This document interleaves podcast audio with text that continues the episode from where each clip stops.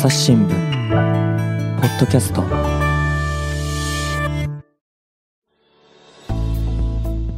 朝日新聞の神田大輔です、えー今回はですねデジタル機動報道部の記者東エリカさんをお迎えしております。東さんよろしくお願いします。よろしくお願いします。ね東さん、えー久々におお出ましをいただいたっていう感じもねしますけれども、今回どんなテーマでしょうか？えー、これが久しぶりにまたハリウッドの話をしたいとぱ思います。り映画の話を聞かないとね東さんからいやいやいやいや、はい。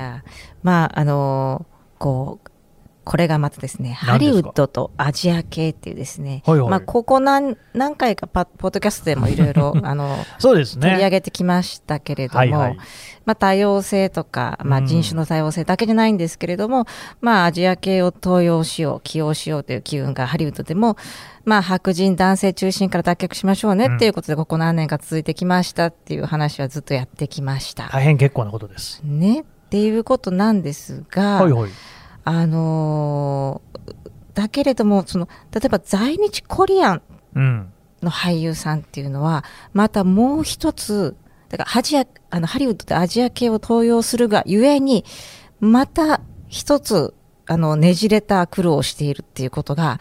えーここ何年か私も気になってきたところで、えーこれについて今日お話ししたいと思います。なるほどね、うんまあ、ハリウッド自体でいうと、この韓国系のコンテンツ、まあ、そもそもハリウッド以外でもそうなんですけれども、これはね、えー人気といいますか、そうですね。評価というか、大変もう盤石になってますよね。もう何と言っても、やっぱり2年前のアカデミー賞のパラサイト、作品賞ですよね。ね外国語とかじゃななくても、作品賞ですからね。で、これはすごいですよね。まうんだ今年も、あの、日本からドライブ・マイ・カーがお作品賞にノミネートする日本映画史上初ですよね。まあまあ、でもこれなんかも言ってみれば、パラサイトが流れ作ったって部分もあるんじゃないですか？ち。ゃんと、その、その、それぞれの国の、あの、コンテンツを見ようっていうのが、やっぱり、あの、出てきたっていうのは大きいですよね。うんうん、それまではやっぱり、あのーまあ、スラムドッグミリオネアとかですね、うんインドを舞台にしたのがあったんですけど、やっぱりハリウッド目線だとすごく言われてきましたし、はいまあ、全編英語だったりするわけですよね。うんまあ、言えば、その、まあ、レ・ミゼラブルだって、まあ、英語でやってるわけで、うんうんうんまあ、それはもう定着してきたところあるんですけど、でもやっぱフリフランスの人からすると、ちょっとみたいなところある。変だよねでずっとそういうことはあったんで、まあ、それがハリウッドかなと思ってきたところへ、まあ、ローカルコンテンツ重視っていうの。まあ、これはいろんな要素はあるんですけども、ハリウッドが批判されてきたことに加えて、まあ、動画配信、ストリーミングサービスですよね。はいはい。ネットフリックスとか、うん。まあ最近ディズニープラスとかいろいろありますけれども、まあ、今どんどん、例えば日本なら日本で、うん。えー韓国なら韓国で、そのオリジナルコンテンツをその地元の人たちと制作して、えー世界に届けよう。まあその方がその地元の市場もつかめる。うん。っていうローカルコンテンツ戦略っていうのを進めてるっていうのもかなり相まってきてるのかなっていうのは、まず大前提として背景があります、ね。はいということで、まあ、アメリカの方々も、えーなかなか字幕を見て、えー見ながら外国語作品を見るっていう習慣が、まあ、なかったと言ってもいいのが、ほとんど吹き替えですもんね、あれね。なんかですねそうですよね。字幕読んでよと思うんですけど、いや、でなんかそれも、どうですか、あれ、字幕じゃない、吹き替えでね、放映しているっていう映画館が、ほとんどそうなんじゃないですかね、どこの国もね。まあそうですね、日本もそうなんですよ。私あ日本もね吹き替えって好きじゃないんで、吹き替えでお仕事されてる方には大変申し訳ないですけど、ねやっぱり、やっぱりその元の俳優さんまあまあの声、ね、聞きたいじゃないですか。だから声優さんがね、やった方がより雰囲気が出る場合もありますね。まあありますし、それは否定はしないし、まあお子さんとかですね、やっぱり字幕を読むのが大変な、そうです。えー方々もいますし、という場合には非常にいいんですけども、まあその好みとしてはやっぱり字幕で見たいかなっていうのと、まあそういう、やむを得ないとかそういう場合だけじゃなくて、なんかやっぱりアメリカだと英語で、英語で、まあ見させろみたいな、そういう感じが、まああったっていうところが、はいまあ変わってきたっていうのは一つあります素よね。ね。という中で、やっぱり、その、えーまあ、今回お話で取り上げる、パク・ソヒさんというですね、在日コリアン三世の俳優さんがいます。えー、男性ですか、女性ですか？あ男性です。で男性。、あの、私がロサンゼルス支局にいた時に、ロサンゼルスで知り合ってずっと取材も含めて、どんな風になっていかれるのかなって見てきたんですけれども、へで、まず、ちょうど、あの、2012年にロサンゼルスに、まあ、そのグリーンカードを取って本格移住されてきたので、うんああ、これから、まあ、その、なんていうか、まあ、日本で、あの、特に舞台を中心に活躍してこられて、まあ、アメリカの著名なあの演出家の方、えーロバート・アラン・アッカーマンさんっていう方がいるんですけども、この方に抜擢されて、まあ、無名ながらその主役に、えー舞台で抜擢されるとか、そういうことをまあ舞台でやってこられたんですけども、やっぱり映像の世界で、かつその彼は日本、日本名とか使わずに本名でやってらっしゃるので、うんうん。なかなかこう芸能事務所の影響の強い映像の世界で、やっぱり苦労されてきたっていうのが、まあ、あったっていうのがありました。うんで、いうことで、まあ、アメリカに打って出ようと。うんな、フェアで、あの、フェアなはずであると。うんで、競争もあると。そういうところで一からやりたいっていうことで、まあ、ハリウッドに出てこられたんですね。まあ、そういうこと自体は10年前ですね本当に大変。まあ、その前から何回か行き行き来されてたんですけども、本格的に移住されたのが10年前。はい。まあそう一口に言ってもまあ大変ですよ。ハリウッドで役をつかむっていうのはん。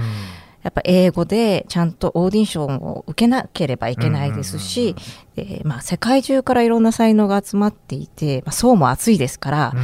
えーなかなか大変だけれども、その、もっとこう国籍とか人種とか超えて、えーフェアにやれそうじゃないですか。そうですね。うん、ということで出てこられたんですけど、ちょうど、その2012年くらいの時にお話聞いて、やっぱりびっくりしたんですよね。当時、その47浪人っていうですね、うん映画がえーその翌年に公開されるんですけども、まあ、にあのアメリカの、うんまあ、忠臣蔵をベースにしたキアヌ・リーブスさんあーも四十七士で47浪人なんですね。そうなんですよなるほど。で、キアまあヌリーブス、すごいな。はい。そうなんですよね。で、まあ、対策なわけですね。はいはい。で、それでオーディションがあるっていうので、まあ、これは、まあ、自分は日本語が母語だからっていうことで、えー手を挙げる。そうですね。在日コリアンの方っていうのは、母が日本語になります。そうなんです。うんで、やっぱ俳優にとって言葉っていうのは武器の一つなので、何語ができるかっていうのはやっぱ大きいですから大事。ですよね。で、あの、まあ、その侍というか、まあ、中心蔵も知っているっていうことですよね。うんうんうんだけれども、言われたのが、侍役は日本人じゃないとダメだと。うーん、それどういうことですか？え、で、どういうことだと。うん。で、結局、パク・ソヒ、まあ、英語でソヒ・パクはいだとしてですね、え、韓国の名前じゃないのって言われちゃうわけですね。まあまあ、それはもとまあもとはそうなんだけけどって、いや、在日だよっていう。うん。で、アメリカだって移民がいるじゃないのと。山ほどね。ね。で、名前がいわゆるアメリカンっぽくなくても、いるじゃないのっていう。それこそパク・ソヒっていうアメリカ人俳優がいたって全然おかしくはないと思いますけど。何なんだっていう。はい。これ、日本人じゃないとダメだ。私、それを聞いて、あ、なんか、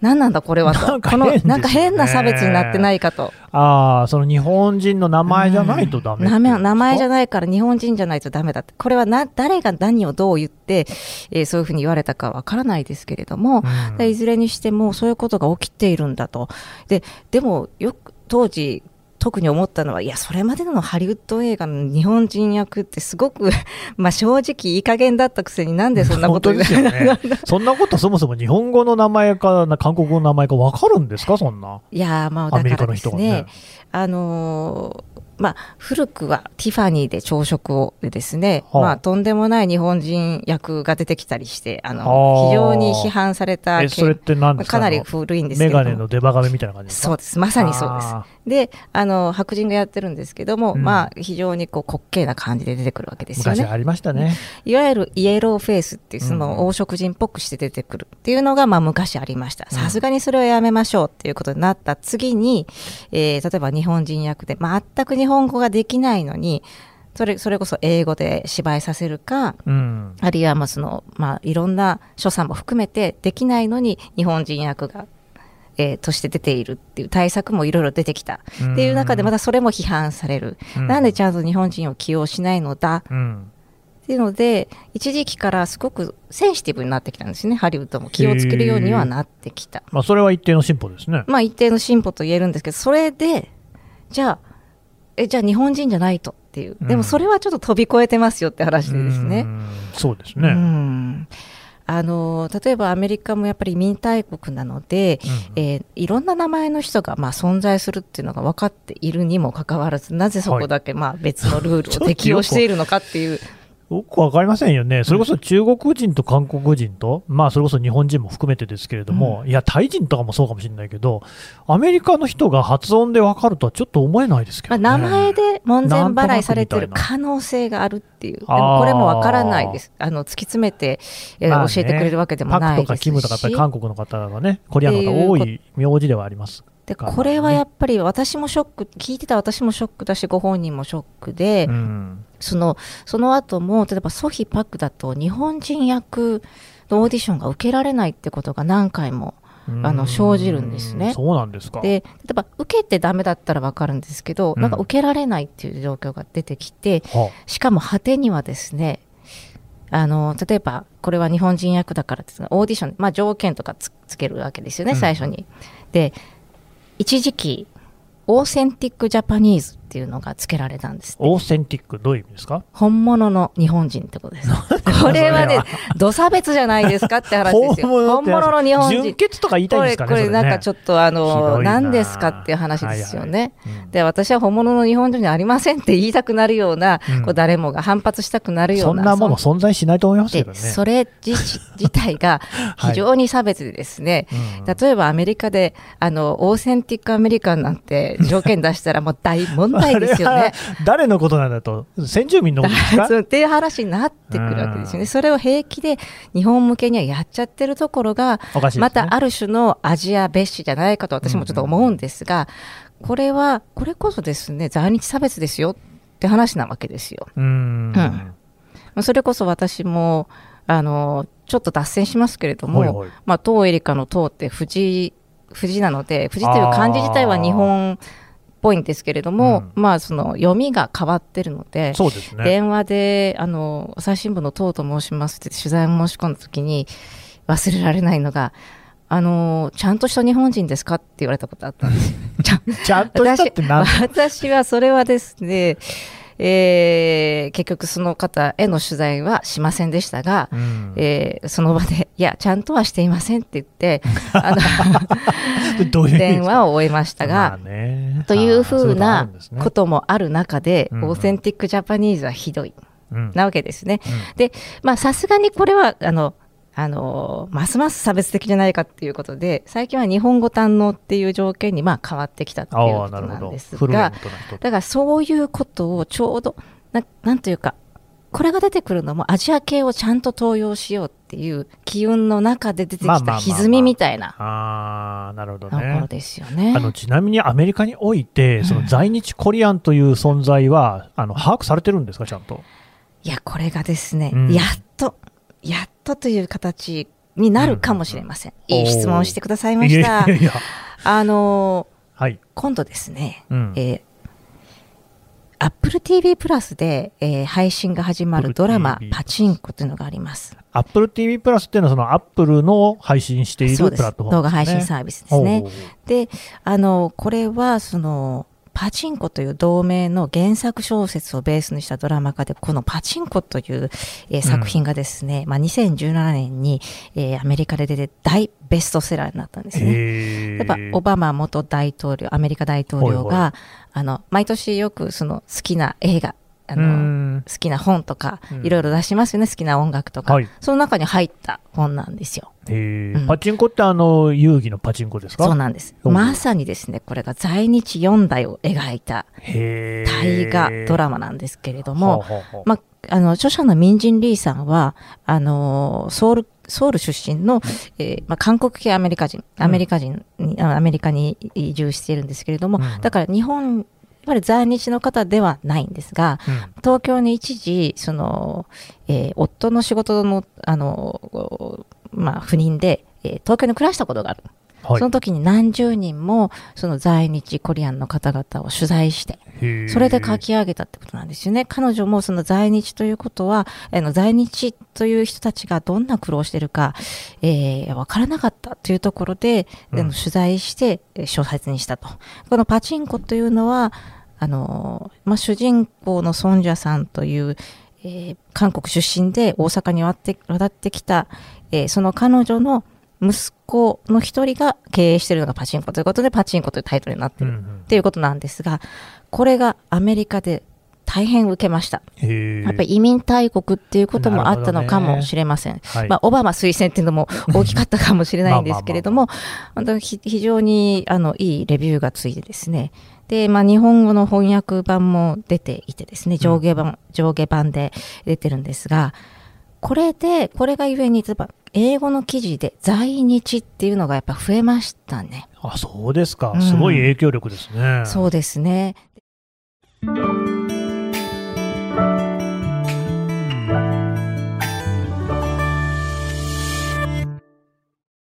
忙しい時でも大事なニュースはチェックしたい。それなら、朝日新聞デジタルの紙面ビューアーとポッドキャストはどう？紙面なら、見出しの大きさで大事なニュースが一目でわかるし、ポッドキャストは通勤中でもながら聞きできるよ。いつでも、どこでも。朝日新聞なので、まあ、今回のドラマがどうなるかって感じなんですが、で、実はこのミンジン・リーさんの、えー取材にですね、このパク・ソヒさんも協力したことがあったんです。ああそうなんですね日本にいた時にへえー何十人もあるるので、社人はたくさんある中の一人なんですけれども、で、この小説が出た時に、わあ、これ、あの、ついに完成したんだっていうことで、で、それがアップルがドラマ化するっていうのを、まあ、記事で見てですね、これは絶対やりたいと思われたそうなんですね。まあそうですよね。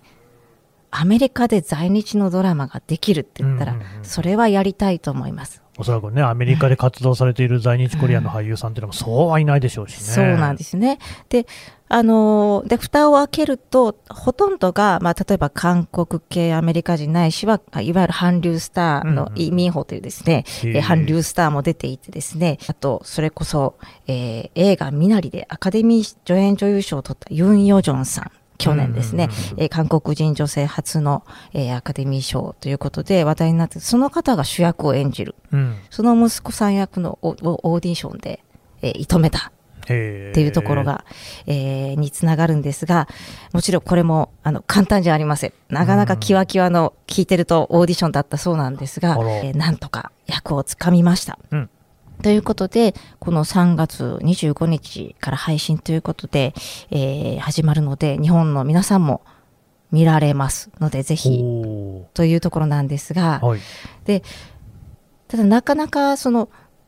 まあ、正直 Apple TV プラスの、まあ、シーズン1は、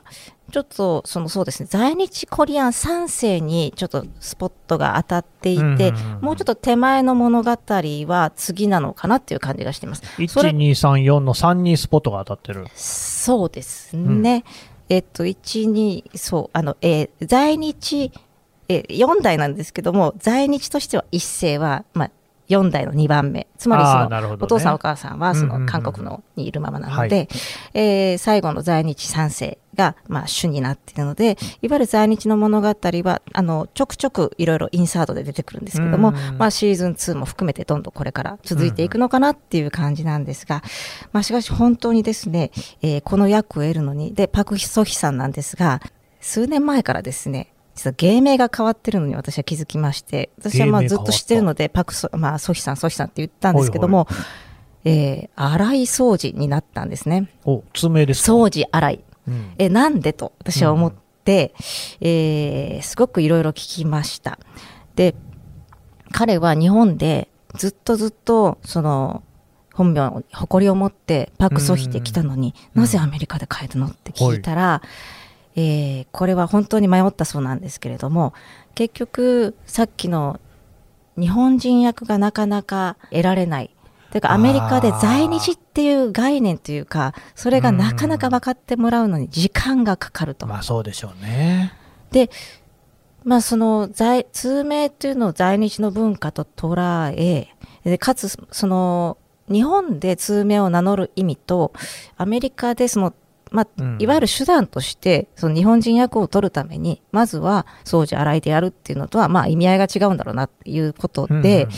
あの、掃除洗いに変えてみたと。へー。で、まあ、面白新井ですね、新井さんというのは、あの、お父さんの方の、えー父方の、えー通名から取っていて、掃除は祖父がよく言い間違われるからっていうことなんですけれどもね。うんうん。そしたらやっぱり日本人役がすごく取れるようになってきたんです。へそうですか。いや、なんかすごく単純だなと思いますよね。ね、それは それでって気もしますけど、まあ、まあ、どうなんだっていう。だから逆に言うと、まあ、そのオーセンティックジャパニーズって言い方がどうなのかとかの問題はあれど、うんうん何かこう差別でやってるっていうよりは機械的にやってる面もあるのかもしれないですし、うんでそうやってまあ流れを作ったところでこのパチンコでオーディションで役をゲットしですね。はい。で次のはそのレイチェル・ワイズさんっていうですねオスカー女優がいるんですけどか彼女が、えー主演制作のドラマに韓国人役で今度は出る。まあ、流れを作った後はまあいろんな役になっていければっていうところではあるんですね。今その途上をこう登っていくところというところか。その韓国人役で出るときは荒井掃除で出るんですか？でもう掃除洗いのまま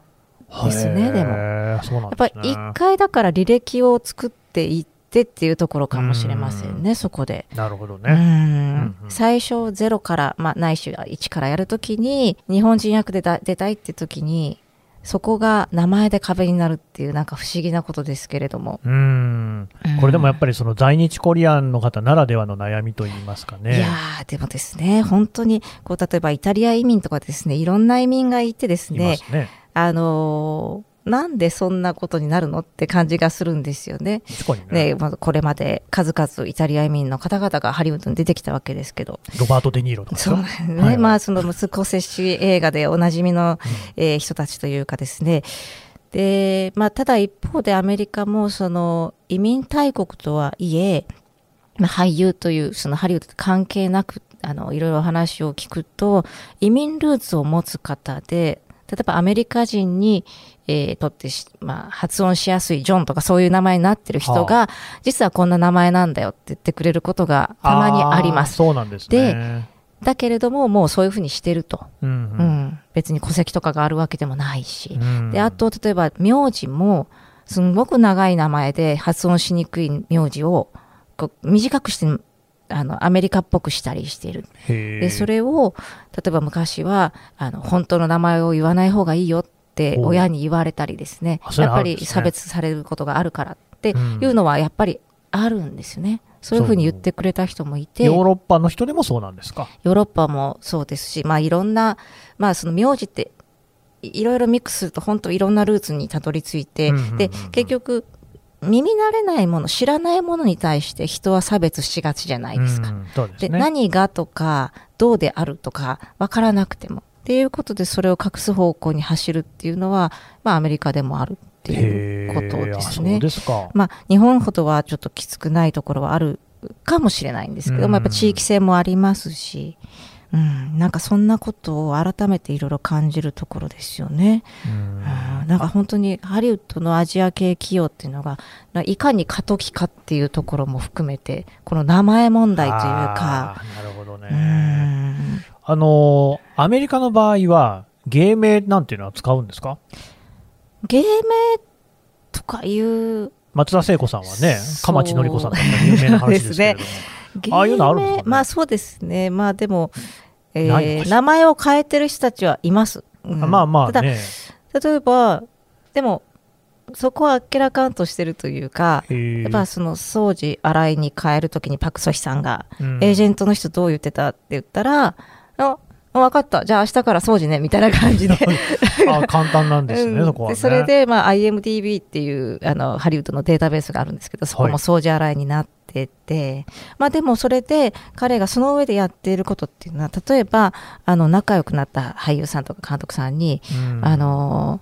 こうには例えばソヒって呼んでって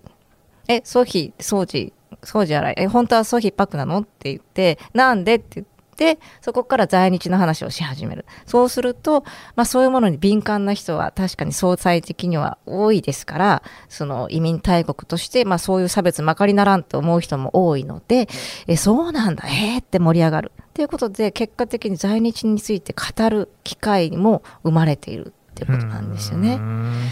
だから、まあ、実際この今回の「パチンコ」という、まあ、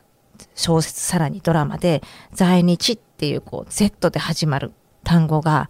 出てきたっていうことは大きいしで、まあ、ご本人も、まあ、その在日っていう言葉がその英語の辞書にねこう自分の活躍で載るようになるといいなっていうふうにおっしゃってましたね。なるほどね。うんだから本当に意外なのはそのあんなにこういろんなルーツを持った人が混在するっていうことがアメリカでだ随分差別はあっても認識されていても、日本の在日コリアンの苦労っていうのが分かったら早いと思うんですけど分かるまで大変なんだなっていう。うーん。うーん。まあでもその彼らの言う分からないっていうのも分かるんですよね。うん。いやもうコーリアンジャパニーズで何代も何世代もやったらもうジャパニーズじゃなんじゃないのって思われても、まあ、おかしくないっていうのがそれがまあアメリカの移民の姿ですしうんずっと何世何世って言わなければいけない状況まあそれがあの言わなければいけないという言い方でいいのかわからないんですけどもそれこそ在日がアイデンティティってこともありますしだけれどもこのこの捉え方の難しさちょっと日米でのズレっていうのが考えさせられるところですよね。なんかまあ話の本筋とはちょっとずれるのかもしれませんけど、うんその名前でそう区別されるっていう名字っていうのかな、うんところがなんかいまいちしっくりこない。だってヨーロッパ系の人でも、例えばディカプリオさんとシュワルツェネッガーさんでは明らかに出身地が違うし、大体あの辺かなみたいなのがあるわけじゃないですか。大体そうですね。でね、えーそれこそ、例えば韓国人の場合だと、えーっと、割と、あの、アメリカ人のような名前を持ってる人いるんですよね。それはなんでかっていうと、キリスト教徒で洗礼名持ってる場合がある。はい。あそうすると、その、それを使ってね、うん名字、あー名前かな？を名乗るっていうこともあるし、うんなんかその、パクだとかね、ソヒだっていうのが、何かその韓国人だっていうことでカテゴライズされるっていうのは、なんか僕めっちゃ違和感ありますけどね。そうなんですよね。で、そ、そこから考えると、私なんてエリカ等なんてもう何人ですかって話なんですよね。いや、でも本当、党だけで、発音で聞いたら、本当、どこかな、ベトナムかなぐらいの感じはあるなんかもしれないですよ、ね。かどこなんだろうなっていう感じですよね。エリカっていうのも日本だけじゃないですし、ね。まあ、それこそドイツとかでもある名前ですからね。もうなんだかよくわからない。だからもうこんなところでアメリカに出ても、こんな分け方されるんだっていう。そうですね。うんでもこれも多分変わってはくると思うし、まさに今、過渡期を、えーパク・ソヒさんが、あの、まあ過渡期に直面してるっていうことなのかなっていう気がします。で、あの、うんまさにオーセンティック・ジャパニーズはさすがにもう言わないですし、はいはい。あの、まあ、在日っていうことがですね、こういう小説が、その東アジアも一様じゃないのだっていううんことが分かってもらえるきっかけになるといいですよね。多分東アジア一括りになるところもあいりますからね。やいや、そうだ、あのね、東アジアっていうか、アメリカの人ってエイジアンって言うじゃないですか。うんエイジアンアメリカンとか。エイジアンなんていうのは存在するのかなって僕はずっと疑問ですけどね。そうですね。それを一括りにできるのか、僕はイランに住んでましたけど、イラン人と日本人の間にどれほどの共通点があるのか。そうですよね、はいよくアジア系アメリカ人で例えばあのアカデミー賞を取った人リストっていうので、うんうんであの並ぶともう本当いろんなミックスの人も含めて逆にアジア系からそのなんていうか、外せないってことで、例えば、ユルブリンナーもそこに入ってたりして、いや、ちょっと、いや、どうかな、なんか、そうなのかもしれないけど、ちょっと違うなとかですね。んいや、アメリカがね、特に雑だと思うんですよ。イギリスの場合だと、インド人とアラブ人と中国人は多分区別するんですよ。アメリカ雑ですよね。そうですね。まあ、今回のことだけじゃなくても、それこそ、まあ、イカゲームがですね、ネットフリックスで受けたりして、お受け。まあ、あの、あのあたりを見てる層っていうのは、まあ、例えばアメリカでも、まあ、もうちょっとデモグラフィックでいろいろと分かれると思うんですけれども、もうちょっとこの、例えば、まあ、冒頭で言ったように、その動画配信サービスがローカルコンテンツ、アジア、これ、アジア初のこれって、日本初、韓国初ってやるにつれて、理解が深まっていくんじゃないかなとは期待はしてるんですけどね。父さん、あの、もしご存知でしたら、BTS っていうのは、アメリカでも人気あるじゃないですか。はい。それってどういう文脈なんですかうね。これは。普通に踊りとか歌がうまいってことなんですか？いや、本当にですね、でも大好きな人たちいるんですよね。うんいやアメリカに、まあ、コロナで出張に行けなくなる前に行くと、やっぱり夜パチッとこうホテルでテレビつけると BTS がまあメジャーに歌ってたりするんですよね。はいはいやっぱりこれはもうここ数年ずっと盛り上がってきたことで、で、本当にやっぱりアメリカって大きくて広くていろんな人がいるなっていうのは感じます。例えばロサンゼルスにいらっしゃる YOSHIKI さん。吉木さんの取材も前にロサンゼルスでしたことがあったんですけども。x ジャパンの吉木さん。はい、そうです。で、あの、グローブで突破する力っていうコーナーがあって、ここで、あの、取材したんですけども、コンサートに行くとですね、本当に何時間もかけてきたっていうですね、あの、白人女性親子とかいるんですよ。で、本当に大大好きなんだって言ってました。だから、そういう人たちは本当に実はすごくいて、それをちゃんとハリウッドという大産業がですね、見切れていなかったのかもしれないです。BTS はうまい、うまくそこでこうピュッと入ってきて、そういうファンを拾えたっていうことかもしれませんし。なんでしょうね、あの、だから、前に、えー、カンナムスタイルのサイとか言いましたけど、はい。やっぱりちょっと面白の感じだったじゃないですか。すね、だけど、BTS とかってそういうんじゃなくて、普通になんかかっこいいっていうふうに見られてるのかな、う。ん、そうですね。あの、かっこいい、かっこいいアジア人像っていうのが、やっぱり今まで、その、うん、ある種のエンタメのを主流派として支えてる人が分かってなかったっていうところあります。でも本当に、実はファン、一般視聴者の方が実は分かっていて、えー、そこがやっとつながって、きたなら良かったなという気はしますし、うんうん、僕、それね、感じてるのがね、大谷翔平なんですよね。いやあの今までにも日本人の名選手はね、野茂英雄さん筆頭にいっぱいいましたよ、うん、松井秀喜さんとかね、イチローさんとか。だけど、大谷翔平さんって初めて、初めてか分かんないけど、うん、普通に、えーと、アメリカ人の女性にモテる感じの日本人なのかなっていう感じするんですよね。その野球の世界で。そうですね。本当に、あの、それは大きなアジア人像、うん、てか日本人、日本人像っていう言い方は好きじゃないんですけど、まあ一つの、あの、まあ、モデルを作ったということが言えるかもしれないですよね。あの、なぜ、なんというか、今まで、例えばアジア系の人たちが出ていっても、例えば英語が話せなかったり、英語の発音がまずいと、それだけで、特にアジア系に対して冷たくなっちゃうっていうところは、なんかあるなと。で、そこでまたちょっとシャッターが閉まるみたいな感じがしてたんですけれども、あの、なんかそこも超えてきたかなっていう。感じはしますね、なんかでもそれは本当にそのおっしゃるように時代もだいぶ変わってきてやっぱりそこのアジア系というものがきちんとアメリカで認識されるようになってあの色眼鏡が変わってきたのかなと。昔はだってみんな出っ歯の眼鏡だと思ってたですよ写真バチバチ撮るみたいな、ね、まあ、ティファニーで朝食がまさにそうだ、ね、それっていうのはそのこ一人の人間であったりとか、そういうその存在として認められていないっていうことですよね。うん、なんだけれども、それがだいぶ認識が変わってきたっていうことが、そんなところからも見えるのかなと。まあ、なかなか、あの、これも全部では言えないし、まあ、まあ、少しずつっていうところではあるんですけれども、地域性もありますしね。まあ、ちょっと、うん、あの、始まりつつあるってところでしょうか、ね、ただ、それ、我々も一緒なんですよね。うん、黒人とか金髪っていうね、そういうもので、ものを見てたなかったかと。みんな同じ風に見えていたような感じしないですかね。うん、うんウクライナ人とロシア人の違いとか、まあ、見た目では分かんないですしね、うん、そういうことじゃないんだみたいなところが、しかし分かってきたのって最近なのかもしれないですよね。そうですね、うん、うん。やっぱりこう、それこそ表面で見ようとすると、さっきの名前であの判断されるっていうところになってくるっていうところになるので、そこをもっと超えるものになっていけばないいかなというふうには思いますね。で、そのフロントランナーがパク・ソヒさんであると。はい。そうですね。まさに、あの、紙面でもこの記事は、あの、取り上げておりまして、3月26日付の紙面、あの、長官別釣り出てくる B というところのフロントランナーにですね、この記事が載ります。えー、まあ、デジタルでも、あの、詳しく、えー、掲載しますので、ぜひチェックしてみてください。はい。というわけで、東エリカさんでした。どうもありがとうございました。ありがとうございました。は